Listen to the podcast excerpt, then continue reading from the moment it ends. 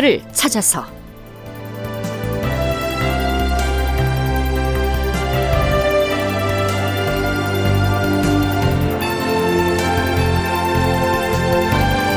제 971편. 명나라군의 굴욕 사천성 전투의 참패. 극본 이상락 연출 최홍준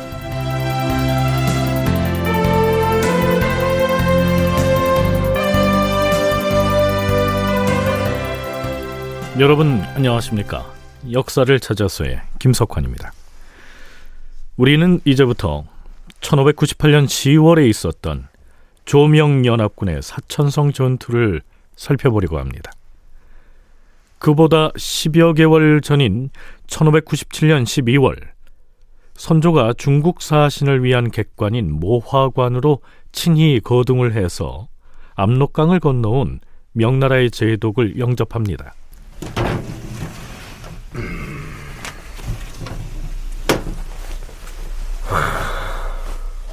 이번에 중국에서 제차 군병과 군량을 조발하여서 우리나라를 구원하여 주시니 황제의 은혜가 참으로 망극합니다. 대인께서도 먼 길을 무릅쓰고 예까지 오시니 그저 황공하고 미안하기 이를 데 없소이다. 귀국이 외적으로부터 재차 흉화를 입었기 때문에 군병과 군량을 조발하여 구원하는 것이니 이는 속국인 조선을 위해서입니다. 압록강을 건너 여기까지 오면서 전쟁으로 지방이 피폐화된 사정을 눈으로 직접 보았습니다. 음, 이제 대인께서는 중로군을 맡아서 경상도로 내려가셔야 할 터인데.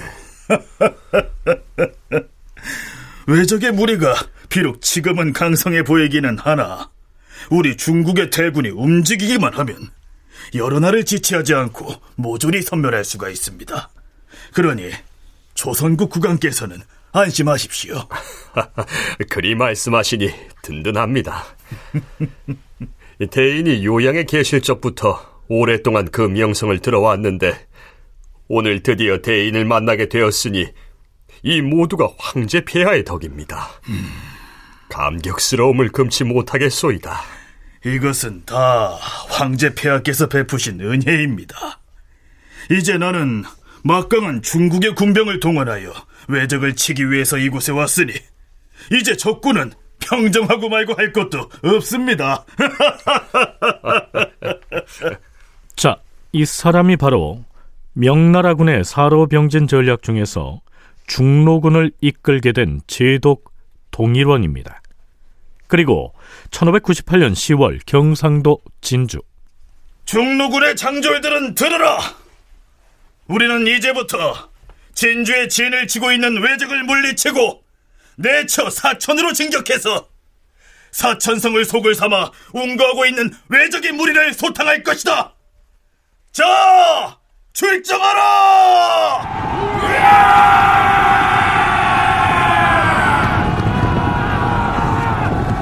사로병진 중에서 마지막 싸움인 사천성 전투가 이렇게 시작됩니다.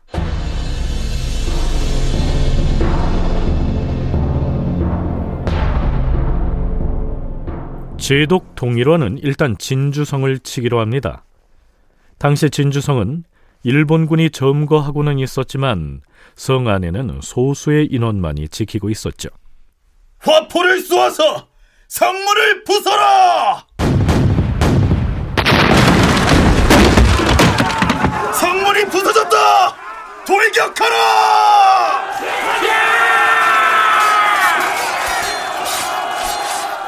통일원의 중로군은 진주성에 남아있던 소수의 일본군을 간단히 제압을 하죠. 그러나 일본군의 본대는 진주가 아니라 사천에 진을 치고 있었습니다. 자, 이제 외적의 우두머리가 운거하고 있는 사천성을 무너뜨릴 것이다. 자, 사천으로 가자!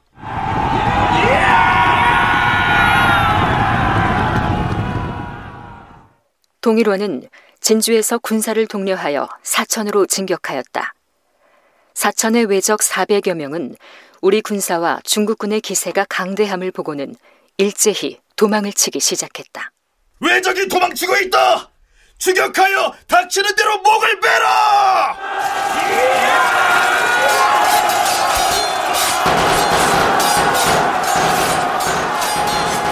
장군! 외적이 조총을 쏘면서 성체 안으로 들어가고 있습니다! 겁내지 말고 추격하라! 적의 무리 400여 명은 모두 달아나 성체로 몰려 들어갔다. 중국 군사와 우리 군사가 벤 외적의 머리는 80여 급이었다. 그러나 명나라 유격 장군 노득공이 탄환을 맞아 죽었다. 적의 시체 중에 비단 옷을 입은 자가 있었는데 항복해온 외인이 알아보고는 그 자가 사천 진영의 부대장이라고 하였다. 자, 그런데요. 명나라 군문도감에서 일하는 조선 관리가 보고한 이후의 전투 상황은 이렇습니다. 전하, 동일원 제독은 진주를 공략한 다음에 그 여세를 몰아 진격을 하자 사천의 왜적들은 거의 대적할 생각을 포기한 채 흩어져서 달아나 싸웁니다. 그리하여 우리 군사와 중국군은 마침내 새로 수축한 사천의 성체를 향하여 진격하여 싸웁니다. 대포를 쏘아 성문을 부수어라!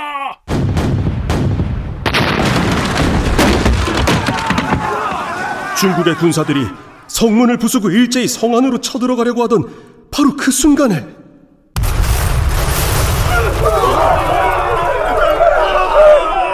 대포로 성문을 부수고 대군이 쳐들어가려고 하던 그 순간에 명나라 유격 장군 모국기의 진영에서 실수로 화약에 불이 붙어 폭발하는 사고가 발생하여 싸웁니다. 그리하여 중국군 진영에서 한바탕 소란이 일자 성 안에서 그 모습을 바라보고 있던 왜군 장수가 공격 명령을 내려 싸웁니다. 지금 중국군이 자중 질환에 빠졌다. 성문을 열어라!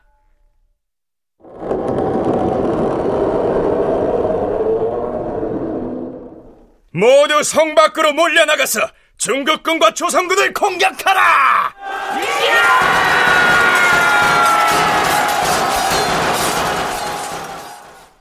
왜적의 군사가 성문 밖으로 쏟아져 나와 좌우로 나뉘어서 공격을 하고 인근에 잠복하고 있던 복병들이 사방에서 튀어나와 덮치니 중국의 대군이 허둥지둥 무너져 내려 싸웁니다. 이 전투에서 사망한 병사의 숫자가 거의 7, 8천 명이나 되어 싸웠고 자, 이렇게 역공을 받아서 무너졌다는 얘기입니다. 육군 박물관 이상훈 부관장의 얘기 들어볼까요?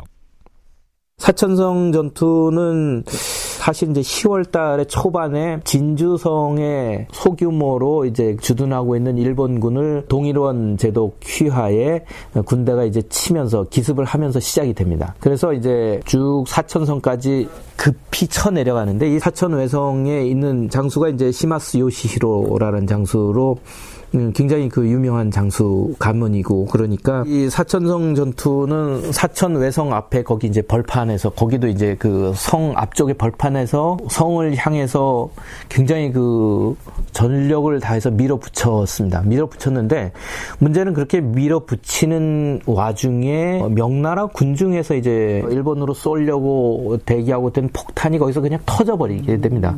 자체에서 터지게 되는데 그냥 터져버리니까 명나라 군대가 거기에 놀랬어요. 이렇듯 자중질환으로 패하고 말았다는 얘기죠.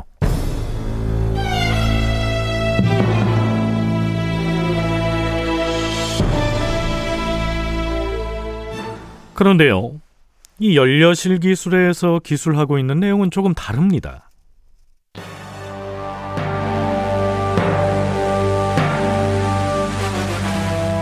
명나라군 장수 동일원은 군사를 독려하여 외적의 군사들을 성벽 아래에까지 육박하여 밀어붙였다.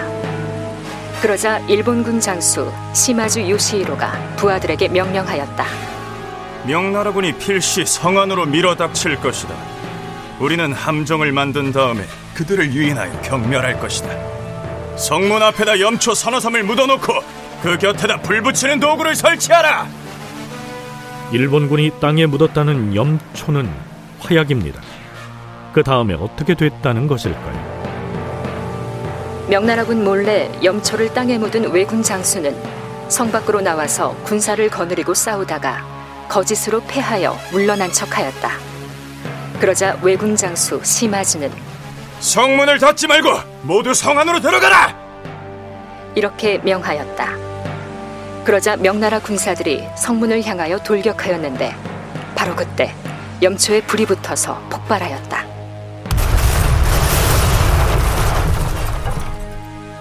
염초의 폭발로 수많은 명나라 군사가 타 죽었으며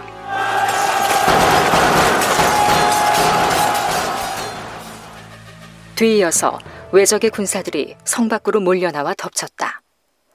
명나라 장수 동일원은 살아남은 군사들과 함께 진주까지 후퇴하였는데 적군이 진주까지 추격해 와서 군량 만 이천석을 빼앗아갔다.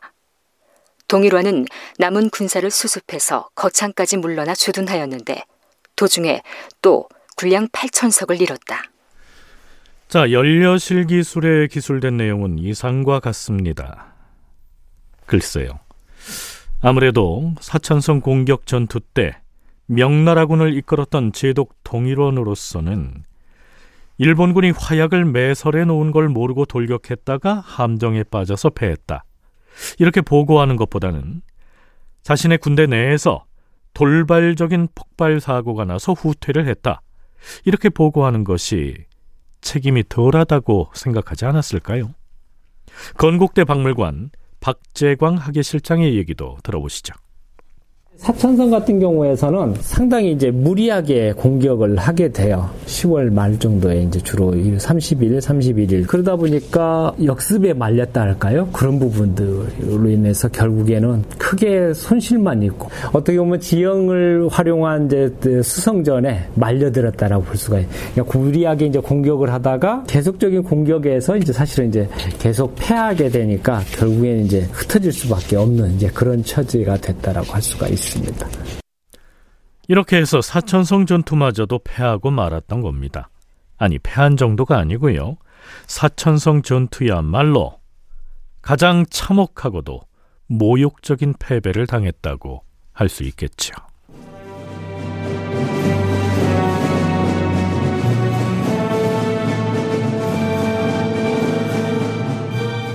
자, 그런데 이와 같이 사천에서 모욕적인 패배를 당한 제독 동일원은 선조에게 계첩을 올려서 사천성 전투의 경과를 이렇게 보고해 옵니다.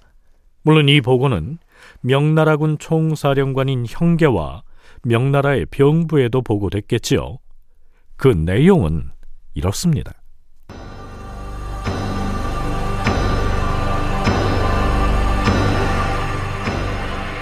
조선국 국왕께 고합니다.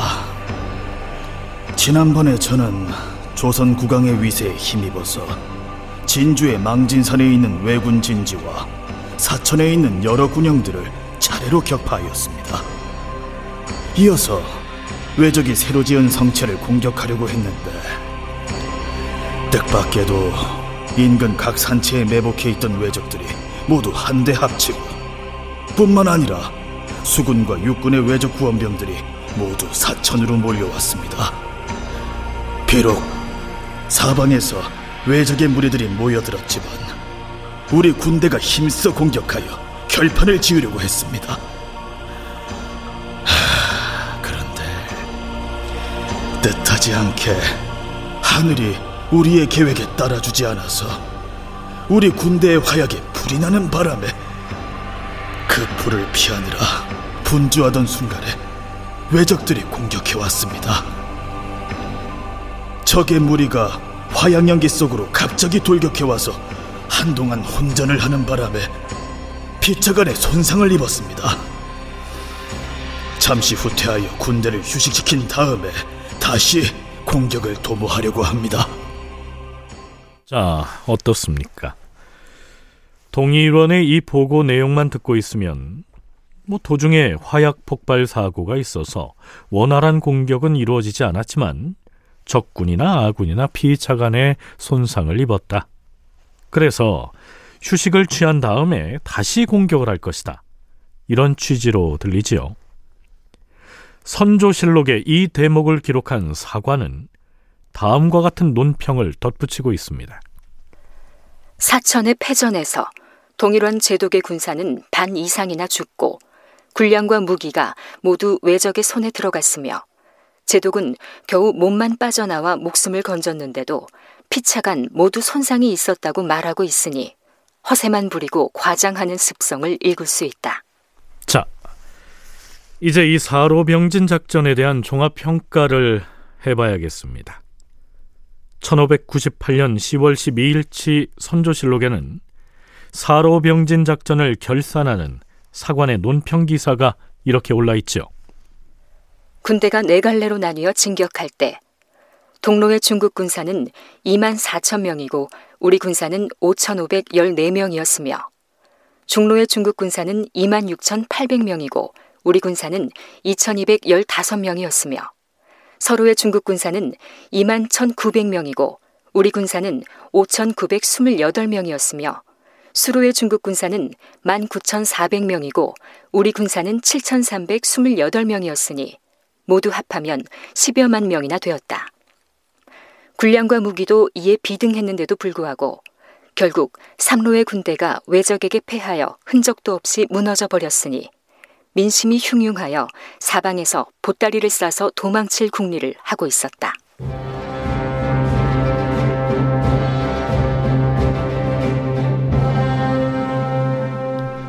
자, 이렇게 되자 어전에서 비변사 당상관들이 모여서 대책을 논의합니다.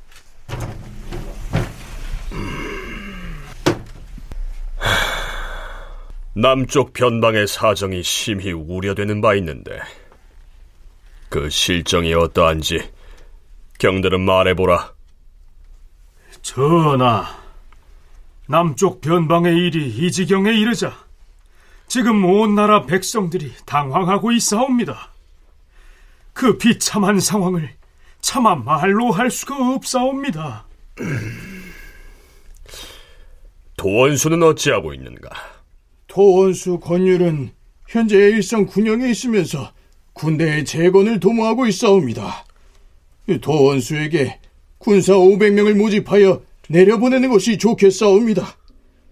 지난번에 서울에 배정한 징집 인원이 100명이었는데 병조에서 그 숫자를 또 줄였사옵니다. 지금의 형편이 그러한 실정이옵니다. 서울에서 정예군 100명을 뽑는 일이 그리도 어렵다는 말인가? 이런... 주상 전하, 지금은 명나라 군대가 모든 전선에서 후퇴하고 있사옵니다. 이때 도원수가 하는 일을 도와서 군사 징발에 적극 나서야 하옵니다. 우리가 오로지 명나라 장수들만 믿고 있었는데 전선에 나간 그들이 전력을 기울이지 않는다면 우리의 힘만으로 어찌 외적을 상대할 수 있겠는가? 하하. 자, 그러는 중에도 선조는 승정원에 이렇게 지시하죠. 사천 싸움에서 수많은 명나라 군사가 죽었다 하지 않았는가? 명나라 군사가 희생된 곳으로 관리를 보내서 제사를 지내주도록 하라. 더불어 우리나라 군사들 중에서는 죽은 사람이 몇이나 되는지도 파악해보라. 그 희생자들 역시 돌봐주는 은전을 베풀어야 하지 않겠는가? 다큐멘터리 역사를 찾아서 다음 시간에 계속하겠습니다.